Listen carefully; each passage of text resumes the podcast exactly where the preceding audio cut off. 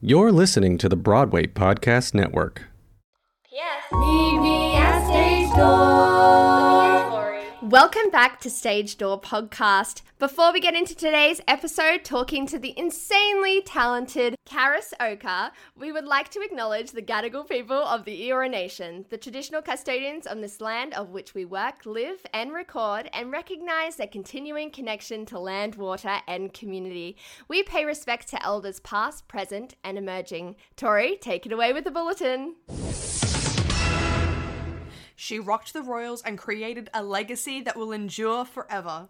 Last week, it was announced that the new Broadway show, Diana the Musical, will make its global debut as a special presentation on Netflix on Friday, the 1st of October, before hitting the Broadway stage in November 2021. We cannot wait to see what this show brings to the stage. The Australian Theatre for Young People has officially announced the name of their new 200 seat theatre in their new home at Pier 23, the Rebel Theatre, named after their alumna, Rebel Wilson. The Rebel Theatre will place young people centre stage, and Australia's future actors, playwrights, and theatre makers will walk its boards. Shows on Broadway have officially recommenced, and we could not be happier to see the arts revitalised in the US. Shows such as Waitress, Hadestown, and more have reopened, and we wish them all the best as more shows begin reopening. We can only hope that Australian theatre will take into account what Broadway and the West End are doing to keep their arts communities alive. Well, that's it for today's bulletin. Back over to you, Eliza. Karis studied at Centre Stage Performing Arts in 2016 before commencing training at the Victorian College of Arts, graduating with a Bachelor of Fine Arts in Music Theatre in 2019. She was a featured vocalist in Woodstock's 50th anniversary as a part of Melbourne Cabaret Festival in 2019, as well as in Morning Melodies, which was presented by Arts Centre Melbourne. Shortly after graduating university, she made her professional debut at the Sydney Opera House as a swing in the first Australian cast of Six the Musical. In 2020, she was a semi finalist in the inaugural Artists of Colour initiative before returning to the stage in Yve Blake's critically acclaimed Fangirls in 2021 in the principal role of Edna. Please welcome to the mic, Karis. Hello. Oh my god, that hello. that made me kind of existential just listening to like bits of the last few years. I was like, whoa. it's definitely. Uh, I think everyone reacts similarly when Yeah. we when we read your bio back to you. 'cause it's very different having to write it or read it for yourself versus when somebody else says it. I think. Yeah, it is. I kind of zone out when I write them, to be honest. I feel like everyone forgets that like we write them. Yeah. I didn't pay someone to write that for me. No, no, no. It's all our own work. yeah, exactly. But how have you been? Obviously, you're based in Melbourne, so you're currently in lockdown. Um, as with us in Sydney. But what have what have you been up to? What have you been doing to not go insane? I've been doing a lot of like um, mostly comfort things. I've taken the pressure off myself to be like mad productive because if I had that energy, amazing. But unfortunately, I don't. So I have just been going for like comfort TV shows, comfort foods, um, phone calls, and walks around the town aimlessly, talking Yeah. to myself and pretending I'm talking to people on the phone sometimes. Sometimes you have to. Yeah. Oh Honestly, human connection, you need it. no. Yeah. And if it's just yourself, well, at least you spent some good quality time with yourself during this lockdown. I honestly find it really insightful. It's very, I think it is actually quite important to talk to yourself every now and again because what comes up, it's very interesting. I mean, you got to take some time for yourself during this time and really look after yourself. Watch those movies that you haven't watched for years, but you've always been like, I want to watch that, or I want to read that, or I want to do this special thing. It's definitely a time for discovering yourself and, and new things, of course. But obviously, we're here today to talk about the world of theatre and your world within that theatre. Can you tell us a little bit about what brought you into theatre? Um, I feel like it's low key kind of boring. It's just that I wanted to be a perform. I, I originally wanted to be like, I want to be a pop singer. I want to do. I want to do the pop star shit, and then I did end up doing theater at high school, and um, yeah, it, I was just like, oh, I actually like this this just just as much. And then i kind of just fell into it and was like this is a bit more for some reason a bit more achievable of, of a career in my brain. Not true they're both fucked. But um i went with this one and here i am yeah. Definitely. I think we all wanted to be the next Katy Perry at some at yeah. some point. Oh, I lives. wanted to be the next Nikki Webster. Oh, Thank oh, you. that's oh, nice. Kisses. Oh, those are the days. that's cute. they definitely were. well, I like that. I think that that is. It doesn't have to be, and that's the thing. Everybody's stories are so different, and it can. It is literally like. I know for me, I was just like, oh, I want to do music theater, and that's what I do. Um, some people have such like prolific experiences that bring them into theater. And I'm like, no, no, no, I just wanted to do theater. Yeah. So that's what I do. Yeah, they're like, my mum was um, on Broadway, and then a witch told her that she was going to have a daughter and she was going to get cast in this show, and I knew it was my destiny. Like, I wish yeah. it was that fun, but honestly, it was just that I was like, I love attention and I'm good at singing and stuff. And why is that not enough? Like, I think that's enough to make yeah. a career out of, and yeah. it is. yeah, no. so and I do take the job very seriously. I want to say yeah. that, and you do it, and you do it amazingly. Oh, so props to you. Thank you. And I guess so. You made your professional debut in one of honestly kind of the most iconic shows on stage right now. what was it like stepping on stage? Because obviously, so you're a swing. So mm. I guess first, explain to us a little bit about what being a swing is. Um, well, I'll I'll just speak to being a swing on six because that's the only yeah. place yeah. I've been a swing on. Um, and I think six does it kind of differently to other mm. people. Um, but being a swing on, in the Australian cast of six was there was three of us. We learned all the roles, and um, yeah, chuck us on whenever, wherever, um, if whenever they need us. And yeah yeah. I think that definitely is different as well because you guys all have you don't um it's not like I feel like in other shows if you're a swing and uh, for example, you this is the first thing that comes to my head. You go on as Christine Daae. You wear mm. Christine Daae's costumes. Mm. Whereas in Six, you have your own yeah. costume, don't you? And then regardless of what role you're in, that's the costume that you wear, which is really cool because mm. it gives everyone a chance to know you and your take yeah. on that role. It's not just somebody kind of fitting into, I guess, what you know Aragon is or anything like that. Yeah, it's very special, I think, in that way because I think it, it, it just makes you feel a lot more valued as an individual, um, mm-hmm. and your kind of take on the role is you're not just trying to copy the person and fill that spot for the night. You get like to have a yeah. bit more ownership of it, which I think is something that all shows should be striving for. I don't know, like haven't been in like many other shows, so I'm not sure like what that would look like exactly. Mm. But you know, it's very celebrate swing culture and overseas they're called alternates. Um, alternate culture is really, really like so so exciting and the because it's such a small cast, it kind of allows for that as well. And the fans go cocoa bananas when a swing or an alternate goes on, as opposed to like, you know, you say you get a, an understudy going on for um, potentially like an a more traditional show and people like, oh, we got the understudy, which is so sad. And yeah. Yeah. Yeah.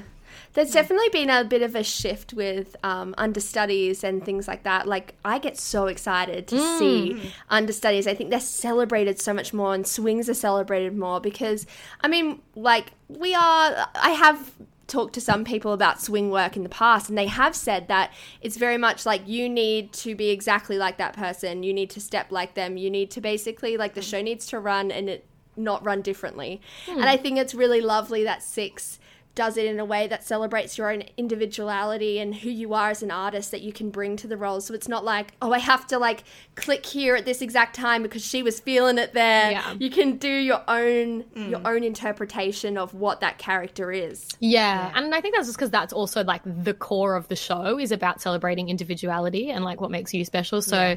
it's kind of like nada that they made it yeah a, a, so a central part of how the show runs with the swings and stuff so yeah. yeah. and because it does six is definitely a show that um i think everybody it's not like you know like when you see other shows and people take their own meaning from certain characters six i think very much is every every queen plays them differently mm. and to their own right um But what was it like? Like you stepping on stage for your first performance in Six?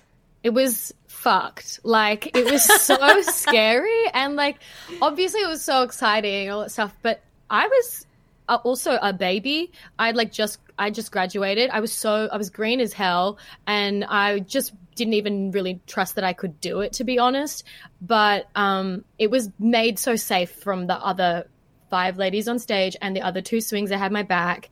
Um but God, it was scary. I remember standing there. Um, you come out and it's like so dark and everything, and then there's that part where um, Aragon's like, uh, "Sydney, tonight we are," and everyone's just in like a I don't know what those spotlights are when it's right above your head, and But it's like that single line. yeah, it's that single line. I was literally standing there. I'm like, oh, I'm gonna shit myself. Anyway, live, and it was just from then on. My I think it was just a 90 minute long anxiety attack, but I did it, and I'm here to tell the tale. So it was scary, but it was exhilarating, and like that type of thrill is addicting. I think I love to be scared like that because it's literally just singing and dancing. I'm like, oh, we're so scared. It's like, oh, boo hoo. I'm singing and dancing in a fun costume on stage with other ladies.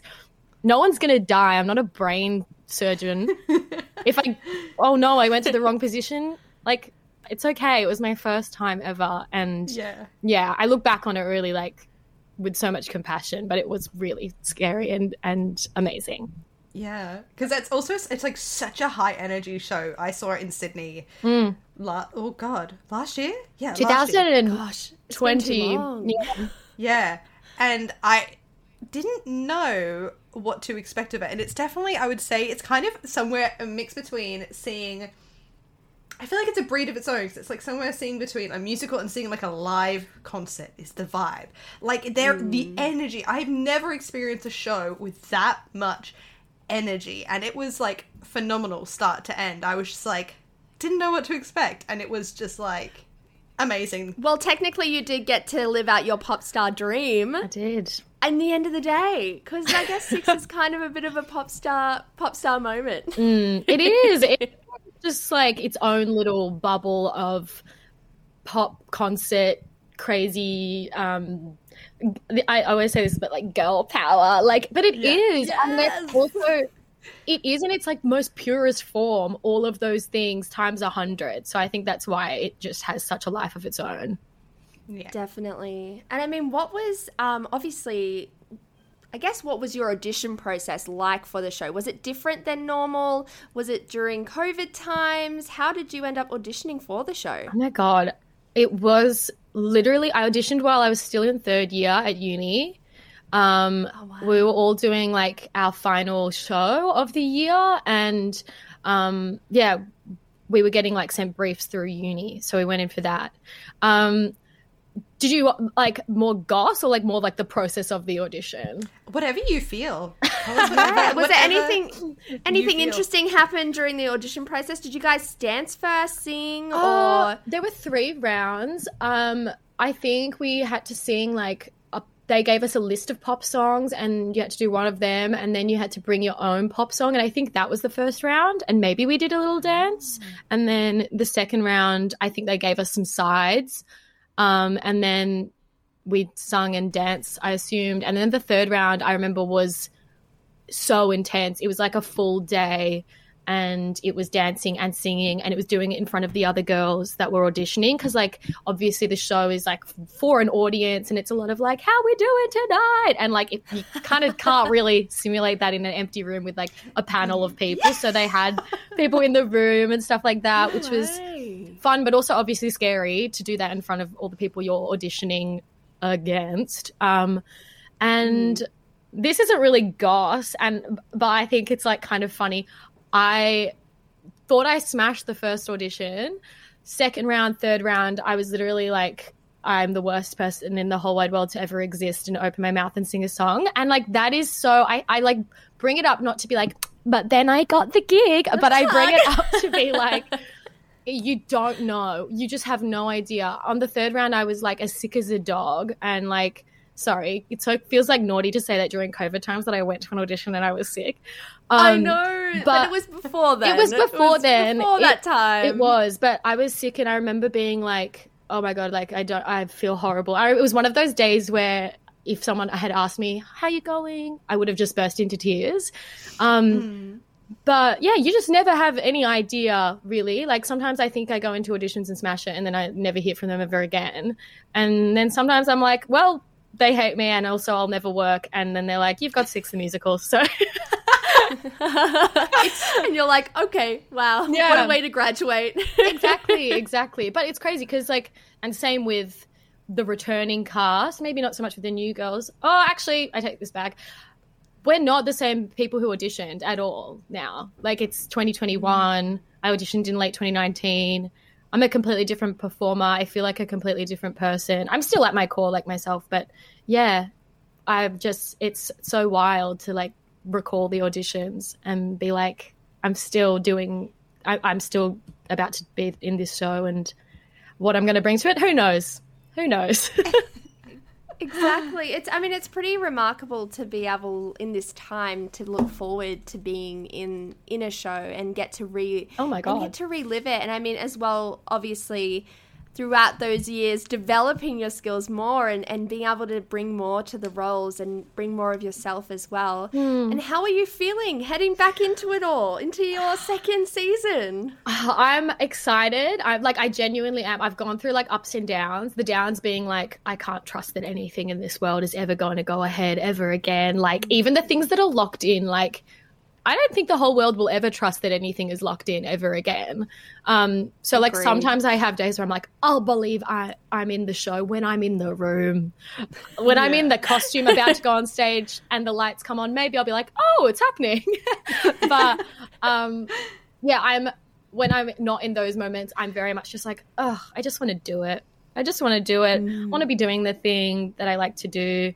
Um, and I want everyone to be able to come and see it and enjoy it, and because it's such a healing show, I think. It's yeah. not it, it, it no shade to shows that are more um, just uh, escapism entertainment, but I think show mm. like Six is particularly healing and in it's crazy that like it's just it's needed more so now than I think it was when it first got put on, which is wild. Yeah, it's definitely you need that right now, especially during COVID. Mm. To go to a theater is you want to leave it feeling different and when the world is in such a disarray to go in and to feel to feel everyone around you but also to get such an empowering story and feel feel like you come out a different person is such a beautiful thing that mm. you know we have our fingers and toes crossed. Everything will will go ahead and everyone do your part. Yeah, go get vaccinated. Get vaccinated. Wear those masks. Yeah, we want to we want to see it happen. Mm-hmm. A hundred percent. It will. It will happen. It that will. Is, that has to be my mentality right now. Otherwise, yeah, I just will. What's the point? lose it. Because um, I'm like, I had a show cancelled. What, like, mm a month ago now, and I'm, I'm like, so it will happen. Even though, even though the yeah. even though the director is like not going to be this year, I'm like, no, no, it'll happen. Yeah, it will happen. Everyone, we spent months working on this. It will happen. Yeah, um, you got to hold on to something. You really do. Yeah. But I agree. So excited to hopefully see it in December yeah. of this year. Yeah, me too. There is still hope. yeah, 100%. I'm with you there. So you headed straight out of studying straight into a show, which is insane, and it's kind of, I guess, what everybody kind of hopes to do. But everyone's experience I've we found really studying music theatre, especially within Australia or theatre or performing arts in general, has been very different. So, what was your experience studying with both ShowFit and VCA like? Um, I I really enjoyed it. I'm someone I feel like academic structure works really well for me personally. I it might not be everyone's cup of tea, and I don't think uni is necessarily the be all end all pathway. Um, but in saying that, I can just speak from my experience, and I liked. I feel like show fit, like so that was a for pe- people who don't know, it was like a short course um, that is kind of like a bridging course between high school and universities. Like that, I think that's how most people kind of like like to use it, and that's how I used it.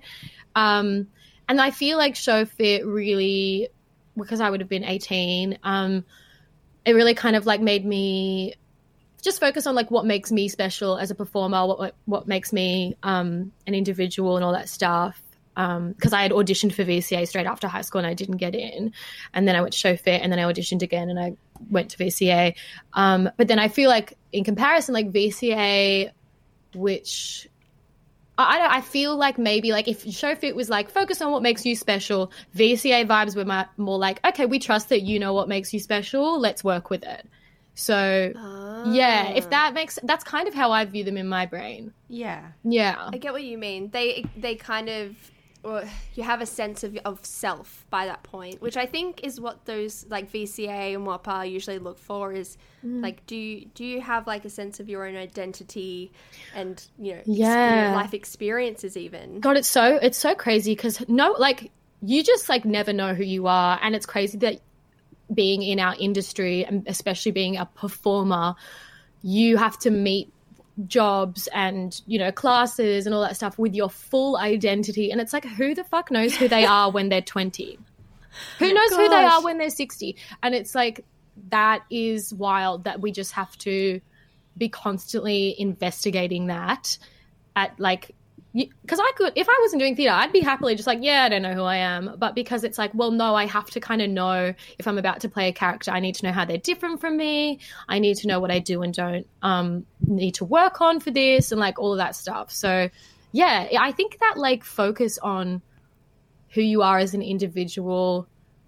I think that needs to come from you rather than expecting uni to bring it out of you because. Mm yeah, yeah. at least that's my personal preference is that you should be investigating yeah. that yourself yeah. Definitely. I feel like if you weren't in like theater, it's all about investigating yourself. Mm. So it it is like we do have a heightened sense of self-awareness that I think some other industries or like if you were just in, you know, going about your normal everyday life, you wouldn't really think about who you are as a person, let alone, you know, like you said, you can be 25 and still not know your identity and you shouldn't have to either. No, and it's time. always changing and stuff, but I think like yeah, being at uni, it, it, it's such a. I'm sure you know, like it just feels like it's the whole world, and it's straight up not. Um, but there's not like I, I could go back in time and shake myself by the little neck and be like, "Girl, this ain't the world," and I still wouldn't believe it. Like you, you it's it's like high school. You don't realize that it's not it until you're out of it, and then it's too late, and you're like, "Oh." But that's just how it goes. So, I mean, I was going to ask you for advice, but I think that kind of is advice in itself. Yeah, I would just say keep learning about yourself and um learn about like in, in learning about yourself what I actually mean is what do you like and what interests you as a performer and know that there's not a wrong answer and it's very easy to go into I think like the, like university style learning and you know certain composers will be deemed as better than others and this taste level is what actually is good. And you know if you like this mm. musical then like that's embarrassing. Or like i not that i was ever like particularly shamed at university for liking anything but it is like an a thing that you internalize i think without even realizing it because it is coming from you know a faculty of people that are grading you and that you are looking to for advice. It's very easy to kind of think that there is right and wrong in how what you like. And at the end of the day, I think what you like is the stuff that's going to get you jobs. Like, not, mm-hmm. you know, if I went by what uni thought was, um, was was right or wrong, and you know, in saying that they weren't like this is right and this is wrong, but like if no. I really, really, really stuck to that, I would be kind of steering away from the work that makes me passionate, and that's the work that I, I've attracted from you know, just in being authentic. I think being authentic stuff will always bring you. Um, wait, did that sentence make sense? I think being authentic will always bring you good work. I totally agree, and I I think that that is also I think that's what um because you can tell when someone is being authentic and they're being their authentic self they're not trying to obviously i, I would say it's, it's definitely hard to not have that thing inside you being like just please them mm. give them what they want um, because so more often than not, I've definitely gone into auditions where they've promptly at the beginning, you know, so often they'll get you all into the room for the dance audition and they'll give you a little bit of a spiel about this is what we're looking for and if you don't get chosen it's okay but so often they do say just be yourself yeah and just give us you mm. but maybe give us you in this show, Yeah. kind of thing. And I think that they're not just saying that for shits and gigs because they're trying to make you come. They're saying it because they they do want to see you, and they also want to see who they're going to be working with as well. Hmm. Because you might show the nicest person in the audition and then be an absolute shit castmate. So they want to see you. Yeah, a hundred percent. And we need more original performers. I don't want to see the same people all the time. It's boring. Yes, we need to see more diversity within within the performing as well. Which Yeah. I think I think it's it's starting to starting to happen, and we need to see more of it. And once you know Australian theatre opens, you know, bring your individuality, everyone. Yeah, yeah, hundred percent. All right, well, we're actually going to move into a little bit of a game Ooh. now, and this is going to be lots and lots of fun. I'm really interested to see how this will play out. Me too. So, what we're going to do is some six trivia. Oh my god.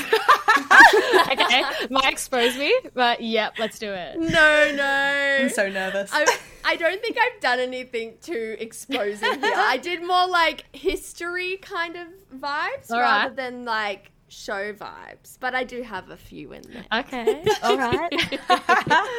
I'm so anxious. so what we'll do is we'll go one at a time and I'm going to give you different questions. Mm. And so Tori will go first just so that it's not as nerve-wracking. And um, and then you'll go. And then at the end I do have a tiebreaker if it gets to that. So Okay. okay. we will see. Okay, Tori. Yes. Which wife was not beheaded or divorced but died during their marriage to Henry? Oh my god, why can't I'm thinking of the actors like I'm thinking of the Aussie actor's name. Oh no. Um Oh no. Wait, I'll okay, I need to I need to think about this for a second. I know which it's the third wife. and I remember that the actor that played her his name is L- Lauren. Mhm. And I can't think of what the the character's name is. There's Aragon Wait, wait, wait. Oh, should I send? and should I then send you all the- and then there's Seymour. Yes, Yes. she got there. She we got, there at the end. Sometimes we've got to go through with the names or the numbers or the colors. yeah. I was like, I know that she wears black and silver, and that she was played by Lauren, and that she was amazing. You just We missed all the there. other things. Yeah. we, we only yeah we focus on compartmentalize. It's like when you actually need to know the information, your brain does not know the information. Yeah, but- you remember everything but the name. You're like, she could Yeah. belt up to an F sharp. Um, she Yeah. was Yeah. about five foot two. Yeah. All right, this is this is actually my favorite uh, question I have for trivia. okay. I didn't know, and I think it's hilarious. But oh my anyway, god. historically, which queen had a sixth fingernail? Isn't it Anne Boleyn? Yes, it is. oh my god, she's done her research. She did. She did her Yes. research in 2020. Yes. I love that. That was so fast as well. Oh my god, I took so long. it's such a random historical fact that I just found far too interesting not to put in here. there are some good, like, juicy gossip facts, like Gossip Girl style facts in the history of everything.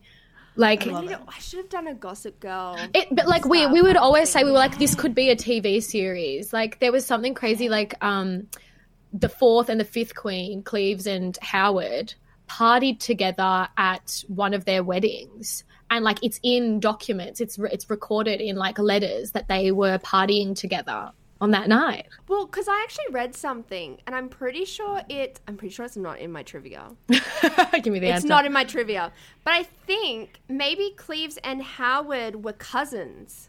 Oh, um, that correct, or is that false news? I don't know. They're not cousins. Um, Boleyn and Howard are cousins because Cleves is Oh. German. and they were both beheaded. How sad. Yeah, rest in peace. They just really did not like their family. Yeah. Anyway, they didn't like women, to be honest. No. yeah, no, they did not. All right, Tori. Who was the future? Uh, who was the mother of the future Queen of England? Was it A. Anne Boleyn? Was it B. Jane Seymour? Or is it three Anne of Cleves? I'm not gonna say Cleves. I'm gonna say, oh no. I know Seymour had a little boy. I think. But did it was it a girl? No. I'm gonna say Boleyn.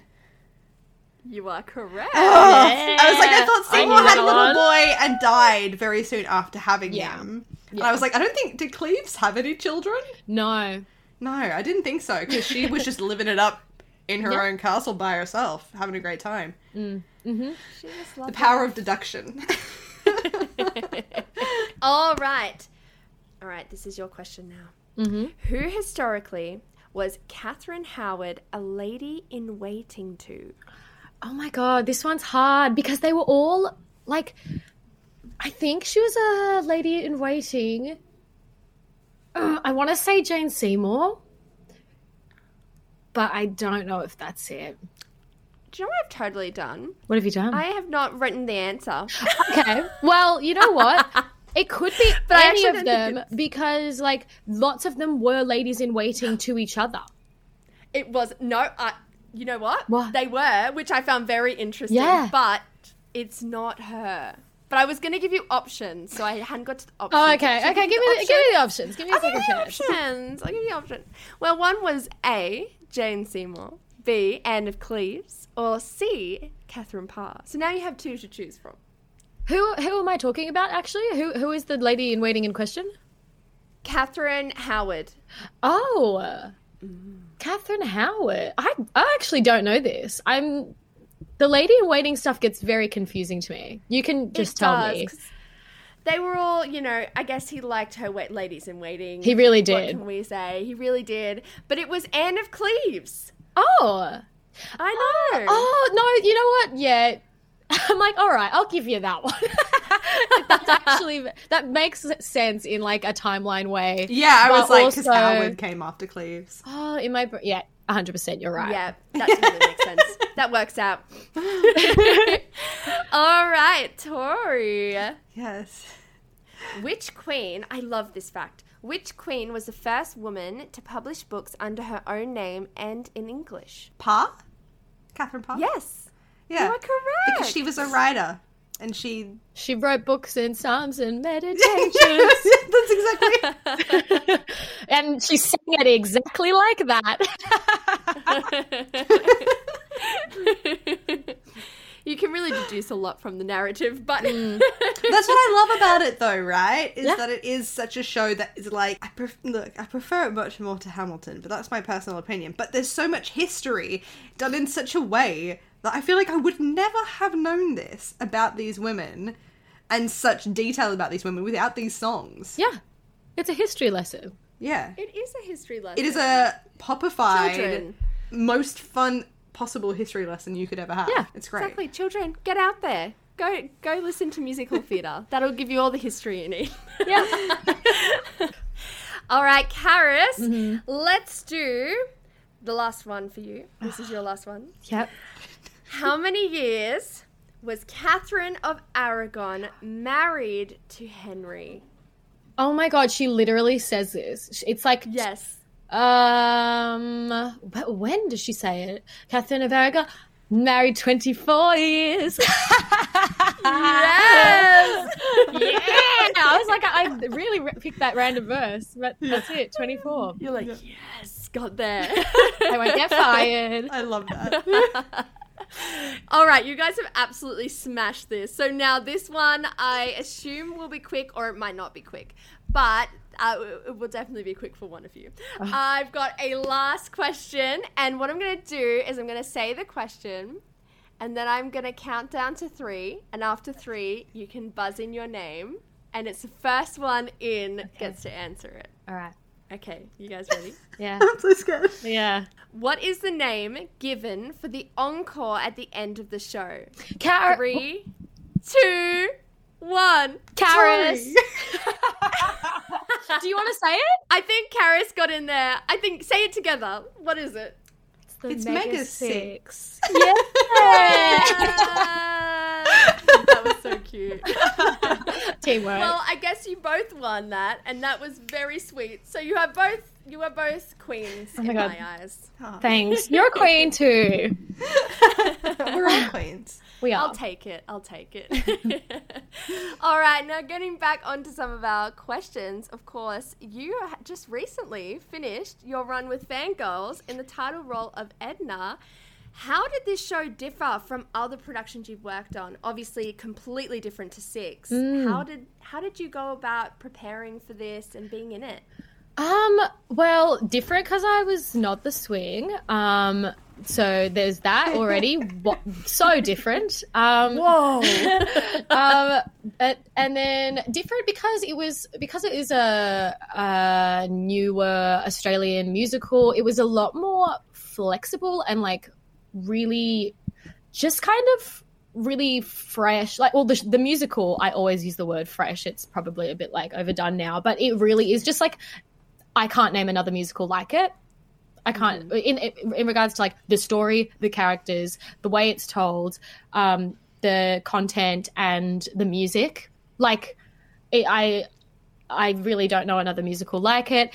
Um, but because it was newer and I was working closely with like Yve and stuff like that, it was very um, kind of malleable. If I like wasn't super comfortable with something vocally, like it was, it, I that it was really flexible and. Um, six is a lot more like there was a formula to it. It had to it had to be the the show that was overseas. Like it's exactly the same, and you know it's all girl group formation. It's like you someone's on this point, someone else is on this point, and the lights are hitting exactly where you are. Um, in saying that, I did have to be in the right spot for fangirls too. Um, Yeah. but No, no, no. You just expected them to like chase you around they stage. actually, right? you know what? They made it, I made it up on the night. Really, it was Yeah. a monologue Yeah. from me. Just a follow spot. Follow me around. Yeah. I'll make choices. uh, but yeah, so it felt a lot more flexible like that. But um, yeah, it was very special and um, completely different, and still a small cast, still a really loving and like um, supportive environment. But yeah, just completely different. But so many similarities. Like the demographic is kind of the same age range, same kids that loved Six, loved Fangirls, um, and adults. But yeah, It was a fantastic show. It would have been great to be a part of um, creating new work as well, which is always so exciting in Australia when we get to see new things that that push music theatre in a new direction and also Mm. push it for Australia because s- you know we don't get a lot of really great new work because there's not funding most of the time for it. The work is out there, it's just funding for it. So Fangirls is definitely one of those exciting shows to see some great Aussie actors and great, great talent, great writers. So it was definitely a good one. yes, yes, it was. It was. It's definitely it feels like part of the um the changing culture of making theater that is not just for any particular audience. Like I was really shocked like when I went and saw 6. I was like expecting just like teenagers. I saw um there was a group of retirement village, like retirement, oh. like retirees. I don't know what the right term I'm trying to look for is. No, you can was say old people. us. Old yeah, people, old yeah people. Come on. sitting behind us, and I was like, there was this moment where I sat down with my friend Ash, and I went, "Oh no, do they not know that this is like a pop musical, not like a historical yeah, thing or something?" They were so into it. That's the And- thing. We can't like underestimate any audience member and like their w willingness to engage with the work. Mm-hmm. Yeah. Like they're if their booty's on the seat, they're there to see it. And like whether Yeah. it's because they're regular Sydney Opera House goers or if they were actual fans of the musical, like they're there Yeah. and it's for them. I feel like I feel like with shows like Fangirls and with Six, they're really pushing that boundary of like it's theatre for anyone, for any age, anyone can see it, and they'll everyone will always take something different from it as well. Mm, yeah, it doesn't. I know what you mean. I feel what I hear is that you're trying to say it doesn't exclude anyone. Yeah. like Yes. there's, Yeah. which is like I feel like all theater, like everyone can learn from any theater show you see. But sometimes I sit watch things and I go, I don't feel like anyone ever considered that I would be watching this or like someone that is like me or thinks like me or blah blah. blah. Because I feel like I'm missing out on something that is the core of this show or I'm meant to make sense of this thing and it in my experience that doesn't make sense like these choices or blah blah. blah. So yeah, I get what you mean. I don't think Six or Fangirls excludes anyone from taking away any sort of message. Yeah, yeah. which is so exciting to see. Mm. Um, and so you were a semi finalist in the inaugural Artists of Color Initiative in 2020. Hmm. How do you feel, from your personal experience, this has impacted you as a performer today? That is such a nice question. And that is really the Artists of Color Initiative was so special and in the middle of such a shit year. And um, I feel like it has, well, it's made me talk to a lot, a lot of people, like, like uh, the just connect with a lot of people, um, for one. But really, I remember when I sent in my audition and I kind of had the. Do you ever like experience something really good and you go, oh, this is how good something can be. And like the other experiences weren't like this. And now I'll always have this point of reference. That was very much me auditioning for that because like they asked for um, a song and a, a, a piece of you, a, 90 seconds of you moving or dancing. And like, I'm not like, I haven't been like dancing since I could walk or anything. I've just, um, I've got my uni training, so I'm a strong mover. But um, strong mover represent normalize it. it's very normal. I feel you, girl. feel you. Yes. Yeah. You're you're you're talking to both strong movers right now, so we feel yes. you. There is no solidarity like strong mover solidarity. Yeah. But yeah. um yeah, I remember like normally if they ask me to send a clip of me dancing for anything, I'm like, ah oh, fuck. Like cuz I just know it's not technically like the best and it's really vulnerable to like watch yourself do it and it's just like ugh, it's gross. But i had this thing when i was sending in for the AOC initiative i was like oh it said it said dancing or moving and i saw the panel like the panelists and i was like that also that's the power of having um bipoc panel. Um i was mm. like i can't do any wrong here and i'm not going to be judged here. Um like i'm that, they're not going to look at this and be like, oh, she can't do a développé. Like, and I, I just like did like an improv movement piece, which I feel comfortable doing. And um, I sent it in, and like, I think because I felt so safe to do that, it was like, even if I couldn't do like a nice pirouette, perhaps, it was still like a connected and authentic piece of movement. And like, that, I think. Yeah. Like just like that for like that little dance clip that I normally wouldn't be so confident in. I was like, oh my God, the difference between that as an audition experience versus um, any, like lots of other things that I had sent on auditions for. I was like, wow, that's really impacted me as a performer now into how like just gauging what I feel comfortable with doing and why not? Am I like not sending in things and going, oh, I don't really think they would like it because of what? Is it because I don't know what the panel looks like? Is it because I don't know w- with what um, expertise they're viewing my work with and judging it on, and like you know, so yeah, and also like you could just wear whatever. You didn't have yeah. to be wearing your Capezios and like the fucking Bloch merch, the full, the full gear, the like leotard. Yeah. Little, I've got like, my Laduca boots on in my living room. Yeah. No, I, I, I literally just, I think I probably wore a t-shirt and some trackies, and I moved around in the living room, and that was really it. Um, yeah. So yeah, that's definitely impacted me as a performer, and it's it was just special, really, really special. It's so important, and I think seeing and knowing and understanding who the audition panel mm. alone would make such a big difference because you're so often sending in stuff that you just go I don't I don't know like I hope this is going to a safe place like especially through self tapes self tapes are yeah. such a it's such a different vibe and I think it's so hard as well to show yourself after a while like you'll film one or two and you're like that was great let's just film do one more the safety. Four hours later, you oh, hate everything no. you've ever done, and you don't yeah. want to, and you have like seventy takes to look through, and they're all just yeah. slightly different. Yeah, no, I feel you hundred yeah. percent. But like, you only will feel safe to be fully yourself and stuff if it is made safe for you as well. Like, mm-hmm. you can do all that work yourself, but there is you know, steps that need to be made from the other side. And AOC Initiative was totally doing that. I guess in terms of not only the artists of color but also COVID and reflecting upon uh, upon the industry itself. What are some changes that you want to see in within the arts, not just in Australia but abroad, and how do you think that we can achieve these? Um, I literally dare Australian to be Australia to be better at casting. I mm. dare you. Cut like it's just a bit ridiculous. It's always one step forward, two steps back.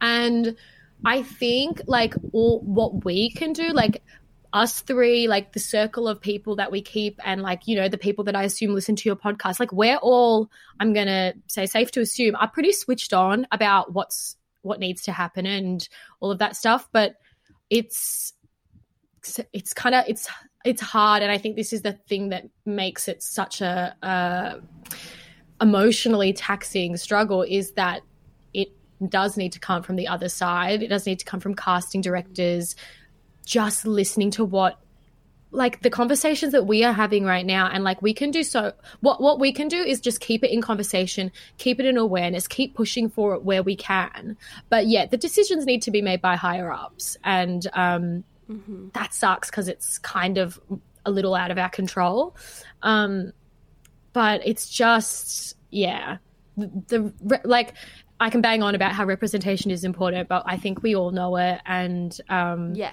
yeah. Yeah. I yeah, I get what you mean. It's it definitely comes from people higher up, but even even within smaller groups, like for instance the three of us or anyone listening here, there's also opportunities to create your own work and knowing when you do that to to to make good choices that you think will really help the industry grow within that and um, making small choices ends up making like small changes end up making bigger changes mm. and although yeah it does come from the higher ups we can hope that you know we make some noise you know make yeah. some noise and and make make them listen and and try and have conversations if you ever have an opportunity is to have com- those conversations to have them mm. yeah. 100% yeah i think this is like a tiny tangent but it makes perfect sense with this um this question is like I got to watch um, Shannon go on for Edna, Shannon Elise Kwan, who was a swing on Fangirls with me, yeah. and she also did six with me. Can't escape. Um, I love that. yeah, um, she went on for Edna, and I watched, and it was so like such a big thing for me to see that because a, I hadn't seen the show before, but on in regards to this like casting thing, Shannon and I completely different. We do not look the same. We don't even have the same energy on stage. Our voices are nothing alike, mm-hmm. and like, but I watched it and I was like, that's the story. That's a like no one what like watching this didn't get the right story, or like no one watching my version over Shannon's didn't get the right story. Um, so then I'm thinking, why the hell is Audrey in Little Shop of Horrors always uh, a blonde white lady? Yeah. Why are we doing? Yeah. And we go, oh, that's just the type. And it's like, but like we literally have examples. Like in me watching Shannon was a big one for me of being like, why are we doing things so boring? And like when we can yeah. have, why is Elle Woods not black? Like why are we like? Mm. It just mm. it's the same story. The story is the text. Yeah. So anyone anyone can tell that yeah, story. Exactly. Exactly. And how much more and this is not saying that anybody doesn't do the role good, but how interesting would it be to see such a diverse, different range of how many, and also like that's the power of representation is that like you know it, people that like people will go and they go oh i look like that therefore i now can connect to that character a bit more. And the nuances that that person brought um, from being whatever ethnicity or body type or yeah. you know all that stuff I now see myself in that, and I couldn't have made that connection if I couldn't see it myself. Which is that if you can see it, you can be it thing. Yeah. Which is just sounds like yeah. it's wanky, but it's so spot on. Mm-hmm. And you know, it. I, I definitely felt that for, through fangirls or and and six, and that's yeah. It's just like it. It's that simple, but people are just not doing it. So that's one of the things that I'm like, ugh. Yeah. Come on. Come on, come on. Yeah, I think we will get there. We just unfortunately, I think take time and more perseverance and I guess more people making their own work to be able to just more people show... putting the money in those spots where yeah. they can and supporting yeah. that and yeah.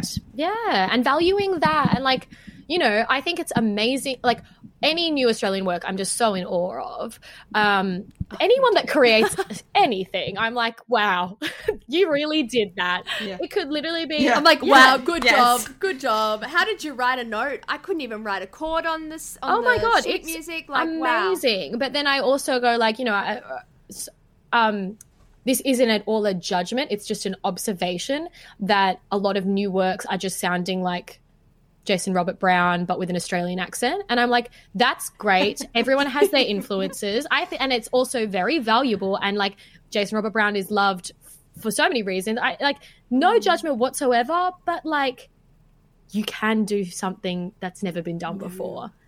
Yeah. You can reinvent the wheel. Um, I do think Fangirls is an example of that. Definitely. Like it, uh, it yeah. I just mm, that's the one thing I think about like creating new work is don't do it like do it how you want to do it. Don't do it how you think Yeah. you should do it. And that's how that's how you become a Jason Robert Brown. Exactly. By pushing the buttons and going, what do I what mark do I want to make on it? What's different? What's your individual flavor? Like, what's that voice? Like, Yeah. you can do a Jason Robert Brown Australian show if you want, but like, what's your little isms that make that your work? That's what I'm interested in for any any creator. I guess this is our last, heading into our last question Oh. for Aw. the episode. well, like semi last question. Mm-hmm. Um, but what would you say to anyone who's listening who's a bit unsure if they belong in this industry? Firstly, I would be like, what? And then secondly, I would be like, who told you that? And who like benefits from you believing that? Because uh you know, I think like I could sit here and be like, you do belong, you. But it's like, but there are, you know, there's a whole world and, um, st- you know, structures of our industry that make people believe those things. No one wants to believe those things. It's like kind of a result of all of this other stuff. Um, so I would just like, yeah, I think the the solve to um, I, I read this quote that was like I I'm obsessed with. It was saying like the solve to imposter syndrome is authenticity, and like showing up as who you are. A is always enough, and if like if our industry doesn't feel like uh, if our industry is making you not feel like that, understand that that is not that that is like I don't want to say not your problem because it, like I understand how it is, but it's that's coming from the outside in the same way that like you know when I like you hear about two girls being you know bitchy to each other and I'm like and they're like being like you stole my boyfriend or whatever I'm like oh that's actually not these two like everyone has their own responsibilities and stuff but but that's a I'm like that's actually a reaction to the structure of the world being like Yes. Women are in competition. You know, when someone goes, Yeah. I don't belong in this industry, I'm like, that's a reaction to this structure that we are like, we are working hard to dismantle. Um, but yeah, I just always come back to like, who benefits from you believing this? Because you don't, I'm sure. I'm sure that makes life harder. Um, don't like rob yourself of like doing something you love because someone else said something. I feel like that's so wanky and so much easier said than done. But yeah, I feel like that's my piece today. No, no. No, uh, it makes so much sense. I Yeah. I really love that advice. I think it's really great. It's a great perspective as well to have on it. But obviously, thank you so much for being here. Thank you for having me. have- oh my gosh, we have enjoyed talking about all this theatre nonsense and um, great chats, obviously in depth chats, but also some fun chats just about shows you've been in. Mm-hmm. Um, but obviously, before we go, we're actually going to do a little bit of a bedtime story. Yeah. So I don't know if you have a bedtime story for us. I do, I think. they're not like Amazing. knee slappers, to be honest. Oh, but no, they're just kind of They like need to be. They could be like little fun, Little you know, just a little fun tidbit. um little fun funny story. Um the okay, one is just that my skirt fell off when I was doing fangirls at one point and it was in it was like so fru- it was so frustrating. It was just in like a part where like the lights are going crazy and then when the lights come up, we're in a new scene and I'm meant to be standing there in my school uniform and I was like dancing really hard in the like lights and then when the lights came up, I was just like awkwardly fumbling to keep my skirt on. I wasn't wearing nothing underneath. I had my oh, thank God. no, yeah. Um, I actually I had my quick change. Uh, um, quick change. I had my like li- yeah little quick change. Um, the denim shorts underneath. So everyone, it was more just confusing for the audience. It wasn't like, ha ha, her skirt's fallen off. We can see her butt. Like it was more, oh, why is she now wearing school uniform but with denim shorts? Yeah. um, it's a look. Is yeah, everyone was. I think everyone was just confused. But then um, James Majoos turned around and like was meant to give me the first line, and we were both just like holding and giggles for like the whole scene. Um, and then the other one, this is like less funny, more just like uh, an or like kind of like an actor nightmare moment where I was doing a scene um, with Aydan, my scene partner, and who plays Harry, and he was he eats a sandwich while I hold the sandwich, and the sandwich just had heaps of jam in it that day, and so I got jam all over my hands, and then I just couldn't put it anywhere, like because I had a whole like few scenes and songs to do like where I wasn't going off. So I just had jam in my like cupped in my palm for quite a while. And we're d- and it's like the most high stakes scene. I'm literally like begging him to like like run away with me and like um, it's emotional blah blah blah and he had no idea. Anyway, and then I sit down. I don't I don't know if this was by accident or on purpose, but I sat down to talk to him and I just put my hand on like the grottiest rug and it's like a part like a part of her bedroom. She just has this manky rug. And I put my hand straight on it and I just was like, oh God. And then I was acting and like gesturing with my hands and it was just like jam and hair from the rug. Oh, no. And it was like this oh. giant hair ball jam moment just attached to my hand and I was trying to like wipe it really subtly and like keep acting and I don't know if Aydan noticed at that point but then of course there's a moment where I have to hold his hands and we're like staring into each other's eyes. And like he didn't know it was oh, coming. And I was literally like I just have a hairy jam ball in my hands and I'm about to grab you and be like ha like holding you holding on to you. And I saw I grabbed him and he it squelched and he he felt it. He heard it. We were looking at each other and I was like I saw his eyeballs kind of widen a bit and I was just like we just got to keep going and we at, did guys. yeah it was This just one of those ones it's like it's so nothing like the audience probably weren't Yeah. aware of it but I was it was fr- so frustrating and gross um, I mean, because yeah. you think you'd lick it, like you you think you'd go and lick it, but if you're in a serious scene, you can't just lick your hand, like you Or can't even be, just normal, like licking- being a normal person and like picking And it off and then wiping my hand on something. But no, I was like, I just, you know, when you're in those moments, you kind of can't think. I was just kind of like yeah. half dragging my hand across Yeah. the rug, trying to be make it an acting choice. It was just not working that day. I think it's, it is it's so hard sometimes when you're in a show to be normal. Like some people Oh have my that's, God, that's yes. like outside of what is normal for this role, and you're like, I just I don't I don't know how Yeah. to address How do I react to it? this? Oh my What god! It literally like you think you'll just be like I'm like oh yeah I'm a great actor I know how to say my lines and stuff. So then mm-hmm. why when you know the beanbag was like a slight bit too far over to the left, I was literally like doing the scene, but in the back of my brain was like maybe I should move the beanbag, or maybe when I walk past I'm gonna make it a choice and I'm gonna pick up the beanbag and throw it down again. And I'm literally like. It doesn't matter. Calm down.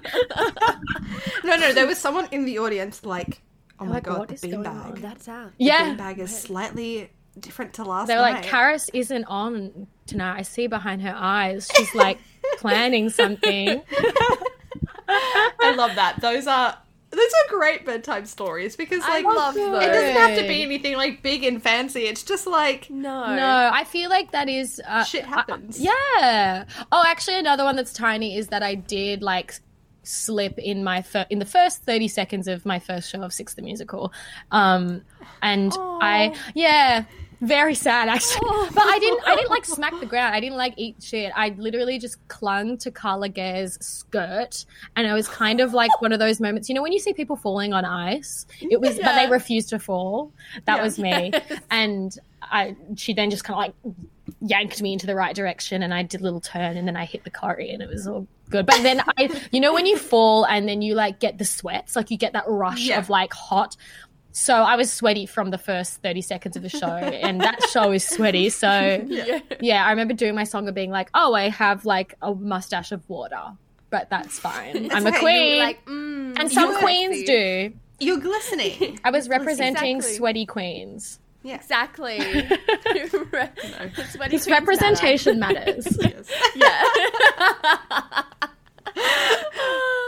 Thank you so much again, That's okay. Karis, for coming on and chatting with us today. It really has been so good and just like so chill and such great chats and love everything that you've had to say and all the advice that you've given. Thank um, you. For anyone who wants to, obviously, Six will be happening in Sydney. In December, it will be happening. It will be mm-hmm. happening. Um, so we'll include the details for that. Obviously, you can't book tickets for it yet, I don't think. Um, I but think so. We'll put all the info for it down in the description below. And obviously, if you want to follow Karis, her social media is just Karis Oka, just K A R I S O K A on Instagram. Super yeah. simple, super easy to find. We'll also link that down below. Um, but thank you so much again for being here. And um, thank you. Until next time, you guys stay happy, healthy, and safe, and we'll see you then. Bye. Bye.